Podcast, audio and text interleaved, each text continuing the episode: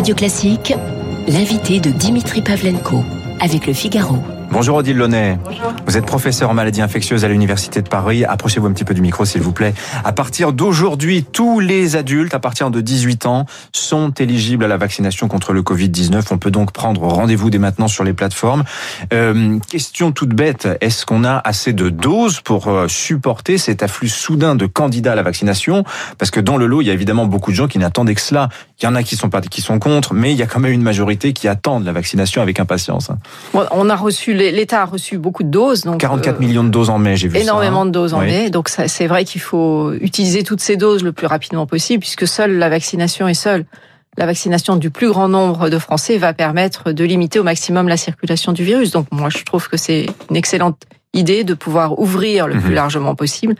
Il faut continuer à vacciner les plus à risque, mais si on peut aussi vacciner les plus jeunes, c'est sûrement une, une très bonne très bonne option. Eh, mais est-ce qu'il risque pas d'avoir un problème d'exécution, si je puis dire, entre d'un côté des gens qui vont vouloir se faire vacciner, à qui on va, à qui on va dire, désolé, on n'a plus de créneau, il y a beaucoup de demandes, ces personnes qui sont prioritaires depuis des mois, mais qui ne l'ont toujours pas fait, qui vont sans doute être contrariés si jamais l'idée leur vient de se faire vacciner euh, dès maintenant. Euh, voilà, le problème, ça va être maintenant le déroulement des opérations. Les, les, les gens prioritaires vont rester prioritaires, donc mhm. euh, il faut absolument les, arriver à les convaincre parce que certains d'entre eux, s'ils ne sont pas fait vacciner alors que la vaccination leur est ouverte depuis un certain temps, c'est parce qu'ils ont encore des réticences. Donc il faut absolument réussir à les convaincre de se faire vacciner. Et puis il faut utiliser le maximum de doses. Donc c'est la conjonction mhm. des deux. C'est à la fois aller vers ceux qui doivent se faire vacciner parce qu'ils sont à risque de faire des formes graves, et puis ceux plus jeunes qui ont euh, un impact important dans les diffusions et la circulation du virus. Est-ce qu'on a des données aujourd'hui sur l'utilisation justement de ces doses? On voyait qu'il y avait euh, non pas des, des pertes, mais euh, encore beaucoup de doses qui restaient dans les frigos deux, trois semaines. Est-ce que ça s'est arrangé sur ce plan-là, Odile Alors il y, a, il y, a, un problème toujours avec l'AstraZeneca. Donc aujourd'hui, la d'acceptabilité, hein. d'acceptabilité de ce vaccin. Donc ce vaccin existe, il faut l'utiliser au maximum, mais on a maintenant de plus en plus de doses de vaccins ARN, à la fois Pfizer et Moderna, et ces vaccins-là sont des vaccins formidables qu'il faut absolument hmm. utiliser au maximum. Et AstraZeneca, on en fait quoi des doses si les gens ne les veulent pas? Eh ben AstraZeneca, euh, voilà, on va pas, ça part à l'export, on les On va pas non plus euh, se focaliser sur AstraZeneca. Moi, je pense qu'il faut euh, vacciner, il faut vacciner avec les hmm. doses que qui, sont disponibles avec les vaccins ARN et que les gens euh, se fassent vacciner avec ces vaccins-là. Alors vendredi, après le Canada et les États-Unis, l'Union européenne a par ailleurs donné son feu vert à la vaccination pour les 12-15 ans. Alors en l'occurrence avec le vaccin de Pfizer. Je donne les détails, c'est intéressant. Donc c'est toujours sur deux doses de vaccin, aux mêmes quantités, même schéma vaccinal que, que chez l'adulte. Euh, L'État va-t-il passer à l'action et élargir la vaccination aux 12-15 ans de manière imminente? Je, je, je vous demande ça parce que l'Allemagne va commencer, va élargir à toute la population des adultes plus aux 12-15 ans à partir du 7 juin alors en fait, euh, l'utilisation du vaccin se passe en deux temps. On a d'abord une autorisation qui est donnée par l'Agence européenne du médicament. Mmh. On attend maintenant celle de la Et maintenant, on attend la haute autorité de santé qui doit se prononcer aujourd'hui. Il est très probable que la haute autorité de santé se prononce pour la vaccination des adolescents, qui joue un rôle dans la diffusion du virus. Et même si le vaccin, pour eux, n'a pas d'intérêt à titre individuel, puisque les formes graves sont exceptionnelles, euh, le vaccin a un intérêt majeur dans la mmh. circulation, dans la prévention de la circulation du virus. Et pour eux, c'est aussi une façon de pouvoir l'année prochaine aller euh, au lycée, au collège dans des conditions euh, normales. Alors, je lisais ce week-end qu'il y avait beaucoup de morts chez les enfants au Brésil. Et c'est un fait un petit peu nouveau. Hein. On le constatait pas tellement l'année dernière, mais semble-t-il il y a quelque chose. Est-ce que c'est spécifique au Brésil, à la politique sanitaire du pays, à la forme du variant brésilien, ou bien on est en train de prendre conscience qu'on a peut-être sous-estimé euh, l'impact du Covid chez le jeune public. Depuis le début, on entend dire que le vaccin, le, virus, pardon, est sans gravité chez les chez les adolescents, Odile Launay. Alors, le virus chez les plus jeunes euh, donne des manifestations inflammatoires qu'on appelle le PIMS, qui se traduit par euh, le PIMS, une, le PIMS, hein, une inflammation en particulier au niveau cardiaque. Et euh, cette euh, observation, cette manifestation se traite très bien avec euh, une prise en charge un peu spécialisée. Donc il est très probable que les, le Brésil n'ait pas accès à ces traitements. La deuxième possibilité, c'est que ces enfants-là soient des enfants peut-être en surpoids, avec des conditions nutritionnelles particulières. Donc il y a un sujet de comorbidité chez les enfants également. Possiblement. En tous les cas, on ne sait pas encore précisément pourquoi au Brésil on a plus de morbidité, de mortalité liée à cette infection que, que en Europe où on a des chiffres très précis maintenant sur euh, l'impact de ce virus euh, dans cette population. Est-ce qu'il faut anticiper aussi, je parle de la situation française, hein, donc on n'est pas dans cette situation brésilienne, mais des réticences des parents, parfois eux-mêmes vaccinés, à faire vacciner leurs enfants, leurs adolescents, en se disant justement ce que l'on disait à l'instant. Après tout, le Covid chez les jeunes, euh, ça n'est pas euh, si grave que ça. Il n'y a pas beaucoup de très très très très faible mortalité chez eux. Alors on peut avoir des réticences. Euh, ce qu'on peut dire aujourd'hui, c'est que les données disponibles chez les jeunes montrent qu'ils ont une très bonne réponse immunitaire et un vaccin qui est encore plus efficace, hein. presque sûr. Mais ça, c'est habituel. On sait que les jeunes et les enfants ont un système immunitaire qui font qu'ils répondent mieux à la vaccination. C'est connu pour l'hépatite B, c'est connu pour le vaccin papillomavirus, donc c'est connu. Le vaccin est très efficace. Ce qu'on a comme données pour l'instant chez les euh, gens jeunes, ça reste sur un nombre limité d'adolescents qui ont été euh, inclus dans ces essais. Mais beaucoup de pays vont démarrer la vaccination. Ça a démarré aux États-Unis, ça a démarré au Canada, ça va probablement démarrer en Israël.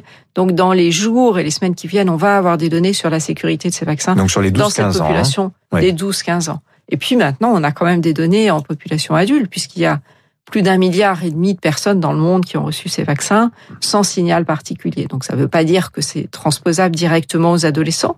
Il faut avoir ces données supplémentaires, mais on va les avoir. Et donc, hmm. ça devrait permettre aux parents d'être rassurés et de permettre à leurs adolescents de se vacciner. Encore une fois, même si euh, ce vaccin va pas les protéger de formes graves de Covid, en tous les cas pour l'instant, ça va leur permettre quand même euh, de reprendre une vie normale. Et ça, c'est un point très important et hmm. un bénéfice direct pour ces adolescents. Odile Launay, le fameux plafond de verre. Bientôt, semble-t-il, on le touchera, à voir ce qui se passe dans tous les autres pays qui sont en avance dans leur campagne vaccinale. Aucun n'y échappe.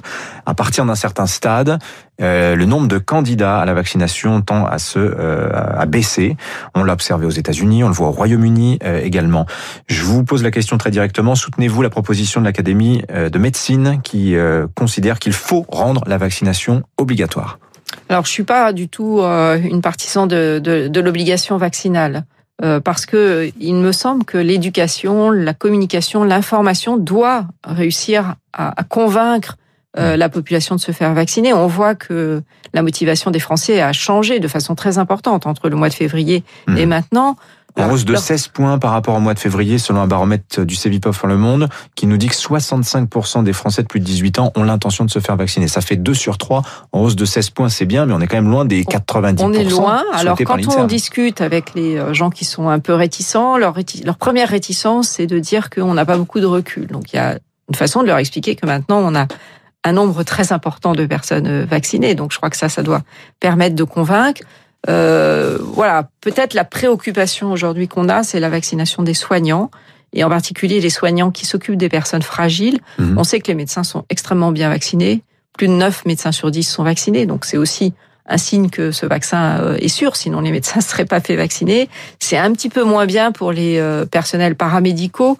Et c'est vrai que ça, ça pose vraiment une question, parce que quand ces personnes-là sont dans des services où euh, ils prennent en charge des personnes à risque pour lesquelles on sait que la vaccination marche moins bien. Je pense en particulier aux transplantés d'organes solides ou aux patients de cancérologie. Mmh. Là, ça pose un problème et on pourrait imaginer qu'il y ait une très forte incitation à ce qu'ils se fassent vacciner, voire qu'ils changent de service s'ils n'acceptent pas la vaccination. L'obligation serait potentiellement quelque chose, mais j'allais dire en dernier recours. Alors, je vous propose qu'on parle des variants. On en a plusieurs qui se manifestent sur le sol français. Il y a le fameux variant bordelais du quartier de Bacalan. Il y a deux clusters identifiés pour l'heure, donc Nord-Bordeaux et euh, vers Niort. Il y a le variant indien aussi. Un cas a été détecté vendredi dans le Nord. On voit que ce variant indien, il est peut-être en passe de devenir au Royaume-Uni le variant dominant sur le variant britannique, le variant du Kent, hein, celui qui, est arrivé chez nous et qui s'est imposé. Voyez-vous euh, ce risque d'un variant indien devenir à terme dominant sur le sol français, Odile Launay? Ce qu'on voit, aujourd'hui, c'est que ce variant indien, il est euh, bien contrôlé par la vaccination. Et en fait, les cas qui émergent sont des cas qui émergent chez des gens qui sont pas vaccinés, en particulier justement dans des euh, minorités.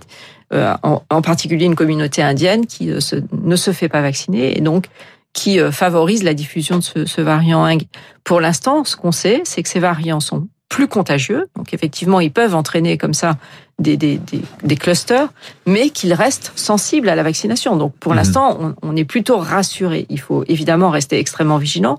Et dès qu'il y a un nouveau variant qui est identifié, bien sûr, les scientifiques évaluent euh, l'efficacité de l'immunité, Hmm. soit naturelle, donc c'est-à-dire des gens qui ont déjà été infectés, soit acquise avec la vaccination, et on est plutôt aujourd'hui rassuré. Ça ne veut pas dire qu'il faut, euh, euh, pour la suite, euh, il faut absolument rester prudent et continuer. Mais aujourd'hui, le vaccin reste la seule solution. Et la deuxième solution étant que les virus circulent moins et qu'ils aient de cette façon moins de risques Mm. Euh, de se transformer et, de voir Oui, apparaître des nouveaux variants. C'est pour ça qu'il faut absolument que les gens se vaccinent. Mais il y en a des variants, c'est vrai, mais le virus, c'est une théorie qui circule dans les milieux scientifiques, je la trouve intéressante, n'a pas montré d'innovation majeure, si je puis m'exprimer ainsi depuis euh, longtemps. Est-ce qu'il n'est pas lui-même dans un cul-de-sac évolutif d'une certaine manière? Est-ce Est-ce- qu'on en, est-ce qu'on n'en fait pas trop sur les variants? Non, on n'en fait pas trop parce que c'est forcément une inquiétude, mais c'est vrai que la- la- le côté rassurant, c'est que pour l'instant, les modifications sont à peu près toutes au même endroit. Donc on on voit pas arriver un variant qui serait complètement différent Mhm. et qui, dans ce cas, échapperait à l'immunité euh, Mhm. conférée par la vaccination. Mais ça, ça fait toujours partie des hypothèses et on est, on a raison d'être inquiet et Mhm. de surveiller et de vérifier que ces variants restent sensibles à l'immunité euh, vaccinale. Launay, dernière question. Je regardais les taux d'incidence. En métropole, le département le, plus élevé, c'est la Seine-Saint-Denis. On est à 160 cas pour 100 000 habitants. C'est très très peu par rapport à il y a quelques semaines. Beaucoup de départements sont en dessous de 100. Est-ce qu'il n'est pas temps euh, d'arrêter l'obligation du port du masque, notamment, surtout, à commencer par l'extérieur? Bah, le port du masque Mm. pour les gens vaccinés, ça se discute. C'est vrai que des gens vaccinés, même si c'est pas 100% d'efficacité sur le risque d'être infecté, euh, même les gens infectés, lorsqu'ils ont été vaccinés, leur risque de transmission est très très faible. Donc moi, je suis assez pour qu'on puisse commencer à limiter le port de masque à l'extérieur ou à l'intérieur quand on est entre personnes vaccinées. Mais ça veut dire, là aussi, que les gens acceptent de, de se vacciner et, et qu'on ait de plus en plus de gens vaccinés pour que le- la circulation du virus reste au, plus bas possible. Merci Odile Launay, professeur en maladies infectieuses à l'Université de Paris, invité ce matin de la matinale de Radio Classique. Merci à vous, bonne journée.